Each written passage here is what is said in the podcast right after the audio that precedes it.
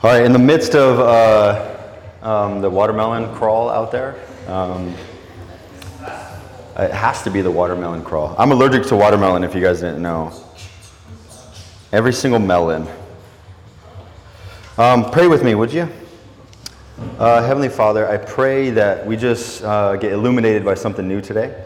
And Father, I pray that the, um, that the beats outside just expounds the word even more into our hearts and the rhythms. And I know some people might have high heart rates, so it kind of matches the high heart rates. Father, I just pray that uh, you calm our spirits and teach us what we know not, give us what we have not, and make us who we are not. For Jesus' name and for his sake, watermelon. I'm just kidding, amen. Okay, so I remember being at this church in Israel. I remember walking into this church and all of a sudden it's huge plexiglass glass floor. It's just i could see down below. And what was really cool what was down below was the remnants of peter's house. It was in the city of capernaum where i was looking and i could almost smell the dust. I could smell the stories. I could smell who this man was because i read about him. I knew everything about peter and his life and who he was and it was kind of a shock. I did not know walking into the city of Capernaum. You walk through a synagogue first that is still there, and in Mark 1, in Mark chapter 1, Jesus came from Nazareth and taught in the synagogue there. And that was that synagogue. I walked through it. I was able to teach something from that. Um, but then all of a sudden, I'm, I'm in this church and I'm looking at Peter's house.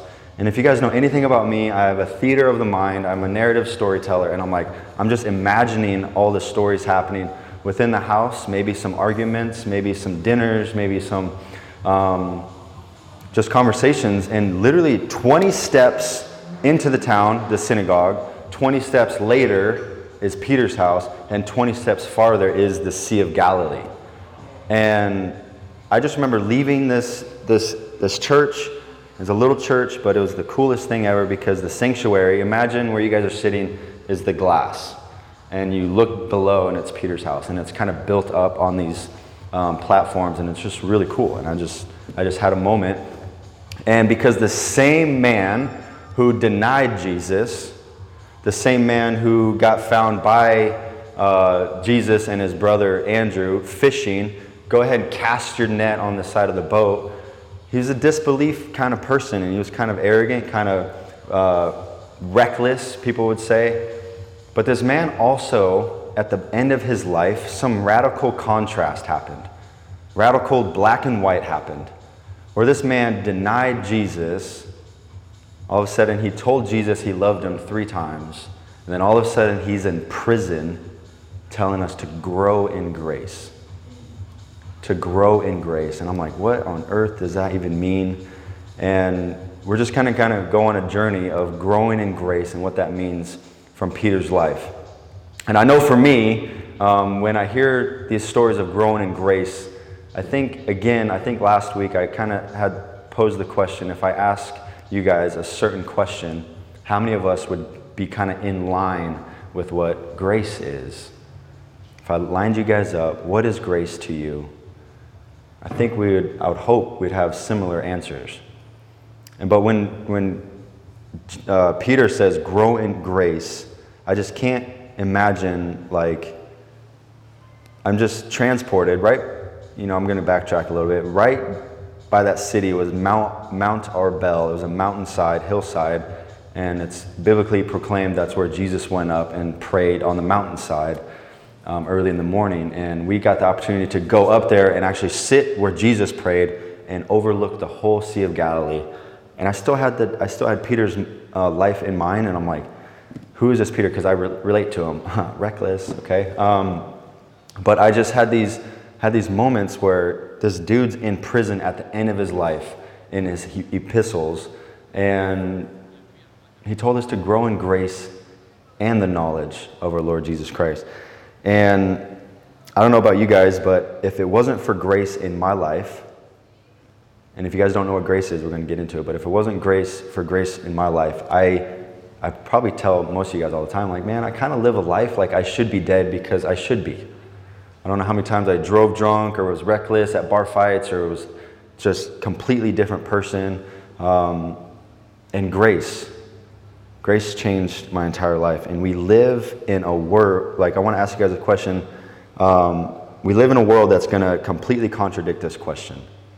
Like, when are we all Christians going to actually start believing the words in the Bible? When are we going to actually read these words and actually believe it to be true in our own life? For some reason, we are so bombarded with news and TikToks and all this stuff and these current events on what the new app is, what, X? Twitter got changed to X or something.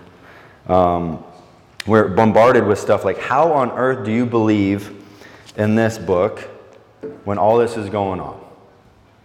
Like, when are you going to actually start believing that these are true? When are you going to actually believe? Because we, are get, we get so wrapped up in our own life, and I know I can get wrapped up in the worries, in my job, in, my, in the church, even the logistics and the steps in the church I get wrapped up in. I'm like, oh yeah, let's remember grace. Because it reminds me of a story of a, an old pastor who passed away. And, um, oh, Thomas knows, uh, Grandpa Owen, or Rowan, sorry, um, passed away. And he was a pastor on a board, and they was having all these theological, doctrinal conversations about ecclesiology and, you know, all this stuff, big fancy words. And he goes, hold up, wait a minute. Let me be a person, a Christian, a pastor, a minister of the gospel by just remembering that Jesus died for me, and I'm probably going to tell others about that. That's it. And I love those little reminders, and I just want to remind us of grace today. Grace. And I have a mission statement that I'm going to pop up a couple times, um, and it's going to something I um, might want us to memorize a little later, but it's this Grace means there is nothing you can do that will make God love you more. And grace means there is nothing that you can do that will make God love you less. When on earth, I'm going to back that up with scripture. There's a couple pieces of scripture we're going to go over. But when are you going to actually believe that? When are you going to actually believe that? And I want you guys to turn to 2 Peter. Second Peter. Raise your hand if you've been in Second Peter in the last year. Hey, you guys are super spiritual. Second Peter. We just got one verse. Hallelujah. But more later. I just want you to hear from Peter. At this moment in Peter's life, he is in prison at the end of his life. Doesn't he get crucified upside down? He gets crucified upside down. He's in prison writing this letter. Second Peter chapter 3, verse 18. Verse 18. Verse 18. You know what? Let's read 17. I just, you know, I just want us to read, you know, because there's the therefore, right? Uh, let me pray for scripture really quick uh, while you guys are turning there. 2 Peter chapter 3, 17 and 18. Uh, Father, we just thank you for scripture. We thank you that we so freely get to open it. Father, just illuminate something from Scripture. May the Holy Spirit teach us and guide us. Amen. Verse 17 it says, Therefore, dear friends, since you have been therefore been forewarned, be on your guard so that you may not be carried away by the error of the lawless and fall from your secure position. Verse 18, but grow in the grace and the knowledge of our Lord and Savior Jesus Christ. To him be the glory both now and forevermore. So many different translations just say, but grow in grace. How do you grow in grace? I just want to go over those two words, grace and knowledge. How do we grow in knowledge and grace in the Lord Jesus Christ? How do we do that? First, I just want to give you the definition of grace. Grace is the basis for the Christian faith. If you don't understand grace, you do not understand Christianity. We believe we are saved by faith through grace. God's grace is usually defined as undeserved favor. Grace cannot be earned, it is something that is freely given. We count on God's grace and the bridge He built in a relationship with Him. So raise your hand if you came to God on your own merit and your own effort. Anybody? Zeke? No? He almost raised his hand. So, undeserved favor, grace. There's a, there's a couple quotes I want to give you guys. Grace is not merely the way God draws us to Him in the beginning, it is also the way we grow and stay in our steadfastness. We, cannot, we can never grow apart from the grace and the knowledge of our Lord, and we can never grow or outgrow God's grace. So, long story short, we can never do something that will diminish God's grace, and we can never do anything that we can outgrow God's grace. If we feel like we've made it to the pinnacle of Christianity or the, just the mountaintop of Christianity, we also realize that there's another, another, uh, another um, mountainside to climb. We never grow out of God's grace. Charles Spurgeon says this, but you will remark that our text does not say anything about grace growing. It does not say that grace grows. It tells us to grow in grace. There is a vast difference between grace growing and our growing in grace. God's grace never increases, it is always infinite. So it cannot be more, it is always everlasting, it is always bottomless, it is always shoreless. It cannot be more, and in the nature of God, it cannot be less. The text tells us to grow in grace. We are in the sea of God's grace. We cannot be in a deeper sea, but let us grow now. We are in it. So, grace always is infinite, it never changes, and there's nothing you could ever do to get out of grace or to earn grace. It is, again, it is a bottomless and it is always shoreless. Um, so, number one, we just learned what grace was. And I just want to, like, okay, how do we grow in grace? How do we grow in knowledge? Um, so, the word knowledge refers to examples of truths and commands that God wants us to know, believe, and heed. Knowledge. Knowledge. We must also grow in our knowledge of Jesus Christ. This means knowing more about Jesus, but more importantly, knowing Jesus in a personal relationship. And I sat with this all week, you know, uh, or two days ago with Instagram, right, Garrett? No, it was, it was all week. It was kind of, I think it was a couple weeks of this word grace. And I have to attribute it to like, okay, how do we grow in grace? How do we grow in knowledge? And biblically, the only uh, result and the only um, exit I could you know, come to was that we have to grow in the knowledge and the grace of the love God has for you individually and for us as a church. We have to grow in the knowledge of the love the Lord has for you. If you think of something else, maybe you have some cool ideas you can share with me after, but I can only come to a conclusion. How do we grow in the knowledge of our Lord Jesus Christ? Of course, we can learn about who he was and what his miracles did and but in reality, he did all of this, the ministry, because for God so loved the world. So the more we grow in the love that God has for us, the more we understand grace, the more we understand knowledge, and the more we want more of it. Right?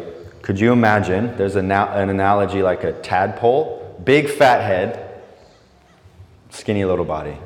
Right? There's a lot of theologians, a lot of people that have filled themselves up with knowledge of God and doctrinally, and just like, I am now a walking theologian, Reformed Baptist, you know, with their tie and stuff like that. Um, can grow with the big fat head of knowledge, but then all of a sudden they get to a table and they get to church and their head just hits the floor and they can never carry themselves because they're the big fat tadpole.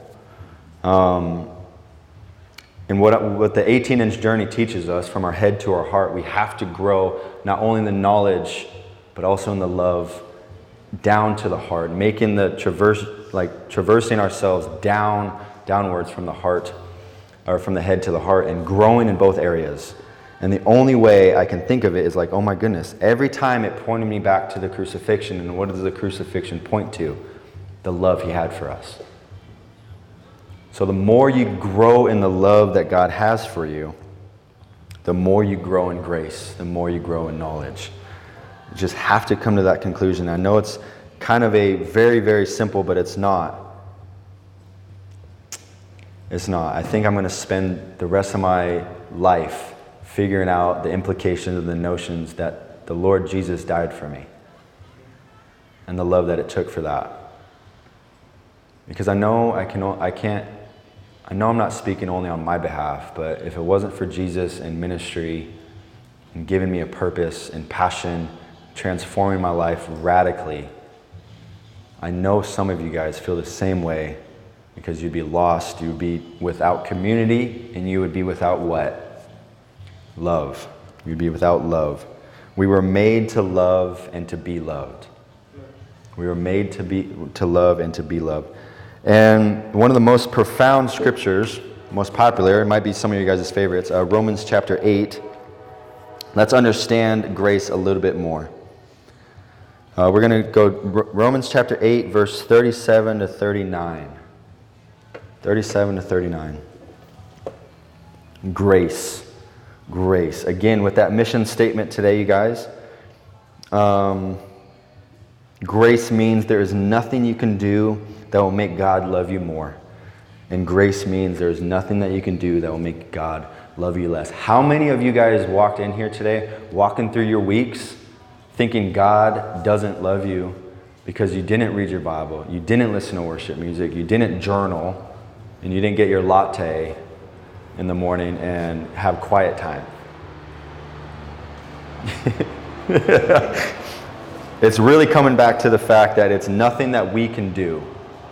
Okay? Grace means that we are so His beloved that He lavishes His love upon us. And what we do when we sit down in quiet time we create a relationship with Him and we grow in the knowledge of the love He has for us. We don't do it to earn anything. And Romans chapter 8 says, verse 37 No, in all these things we are more than conquerors through Him who loved us. For I am convinced that neither death nor life, neither angels or demons, neither the present nor the future, nor any powers, neither height nor depth, nor anything else in all creation will, able, will be able to separate us from the love of God that is in Christ Jesus our Lord. Can I get an amen for Romans 8? Nor anything else. Nor anything else that can create or separate you. Not anything someone has ever said to you or mistreated or anything in the past, future, future, or even today. There's nothing that will separate you from the love of God. And we got to just, we got to stop per, performing because what, what does Ephesians say? For it is by grace you have been saved through faith. That fancy word of justification, right? Once you said, Jesus, I accept the free gift, I accept the free gift, justified. Son, daughter, there's nothing you can do I'm serious. There's nothing you can do. You'd be surprised the amount of messages or the things that I do on my counseling calls or anything that people think that since they did something in a nature of evil or sin or anything, that all of a sudden God doesn't love them anymore. And a very powerful analogy, if you guys want to be taught on how to preach grace, is just we have to go. You know, I'm going to give you an analogy right here. First time I'm using a prop. Amen? Look at this chair. Okay, so just imagine that this is a, this is so fun. I've never done this before. Okay. This is a dinner table. Yum. Okay, word of God, bread, bread of life. Okay, if you want to learn, this is how you learn how to do grace, okay, upon others, everyone in your life. There's a, a dinner table, and here's a chair, and all you say, there's a chair for you. That's it. That's literally all it ever is, and that's all it will ever be. Is you will have a seat at the table of our Lord Jesus. And it's up to us to pull the chair. It's not to say, oh, you got to clean and wash yourself up first. You have to do this, you have to do that. You have to come and like do a Bible study. You have to check all the lists to get baptized. You have to do all these things. No, we pull out the chair and saying, There's a seat for you at the Father's house. Father's dinner, the Master's banquet, the glorious meal, of our Lord Jesus. There's nothing that we, there's nothing, we don't have to do anything else. We pull the chairs open and remind people, and even if they don't believe it, like, I don't belong in that chair, I don't belong at the dinner, I don't belong at communion. And we have to remind them through grace given to us, like the unforgiving servant parable. We have been forgiven, so we forgive much. So say, hey, there's a seat for you at the table. Amen? So make it simple. So again, I ask you, when are you going to actually start believing in the grace of the Lord Jesus Christ? There has been and there always will be a seat for you at the dinner table. Always. No matter what you did. I know it's hard. It's very hard sometimes to come to the throne of grace and asking for grace and mercy from our Lord Jesus. It's always. First, Peter, First John always talks about that big time. Try to be confident in approaching God's grace or throne of grace and just take a seat. Take a seat. So, again, I ask you, when are you going to actually start believing in the grace of God? And if it's your first time here, loved ones, um, we sit for 10 minutes. We sit for 10 minutes and we, we, just, we just focus on something. And I'm going to pop that, yeah, I'm going to pop that up. And Almost, if you want to accompany something um, with a scripture, you do that at the, the end of Romans 8. And you open that up right now and you meditate on this and say, you know what? Today is the day I'm actually going to believe what the Bible says. How many Christians and how many of us leave these doors and all of a sudden get hit with the worries of life again and don't believe what this says? So may we just take 10 minutes Focus on this, focus on grace, focus on the fact that you have a seat at the table. I'll be back in 10 minutes.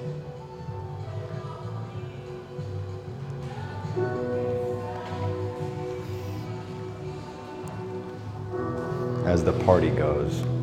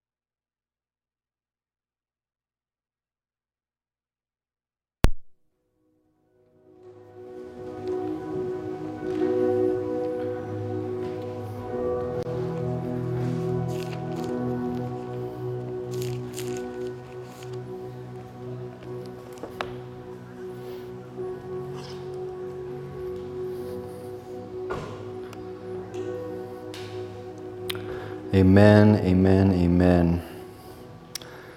My dear brothers and sisters, take note of this. Everyone should be quick to listen, slow to speak, and slow to become angry, because human anger does not produce the righteousness that God desires.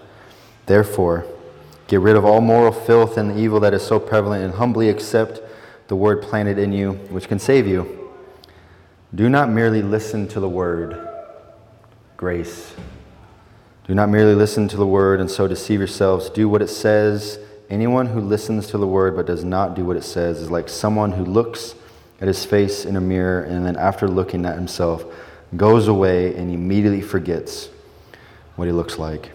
But whoever looks intently into the perfect law that gives freedom and continues in it, not forgetting what they have heard, but doing it, they will be blessed in what they do. I feel like if you guys and if we as a church walked out of this church today and actually really understood the grace upon our souls, on our hearts and our minds, and all of a sudden overflowed that understanding of grace on others, I feel like a lot of life change can happen. The only reason most of our lives have changed in the Lord Jesus is because of grace. I want to end it. Yeah, Invite you guys back up. Y'all y'all talented musicians, stuff like that. You know, I'm not, I don't envy you guys at all. I don't, nope. I would never want to sing and play worship and just jam out and not sound like a dying horse. Um, anyways, that was an inner dialogue. I don't know why I shared that with you guys. Um, I want to end it with a quote. It's just a simple bridge of a song called Wild and Free by Jason Upton. And with it, I think he, I felt like he wrote it based off Romans 8, the end that you guys read. And it says, We're shaped and formed by the hand of God. No height, no depth could ever separate us. The greater the distance, the greater the distance, the greater the love. So if you feel like far from God today, if you feel like you're not as close as you should be, just remember that all you have to do is remind yourself that He hasn't moved. And we just have to take a seat at the table once again and understand you know what, Father, I accept your grace, I accept your forgiveness. And just talk to Him. Let's pray. Heavenly Father, we thank you for your grace, the transformation, our salvation, and the cross. May we leave tonight as Christians and as families of brothers and sisters that understands grace a little bit more. And may they teach someone what they learned tonight this week. Father, may we hold truth in the midst of our anxiety and our depression of the future and the past. May we stay in today and really understand that your grace says, do not worry about tomorrow, for tomorrow has its problems of its own. May we stay in today. May we understand grace today, but never forget that your grace is infinite and it is shoreless. Thank you, Jesus. Amen.